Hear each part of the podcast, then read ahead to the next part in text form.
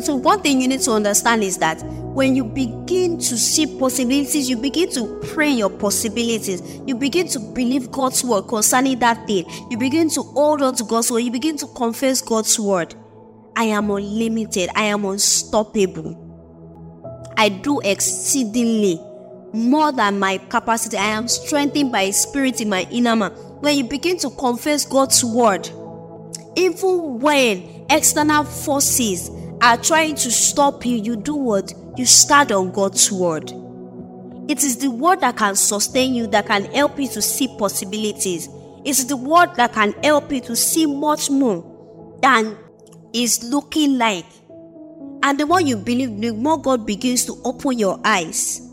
If you really want to succeed in that which God has placed in your hands to do, then you need to believe.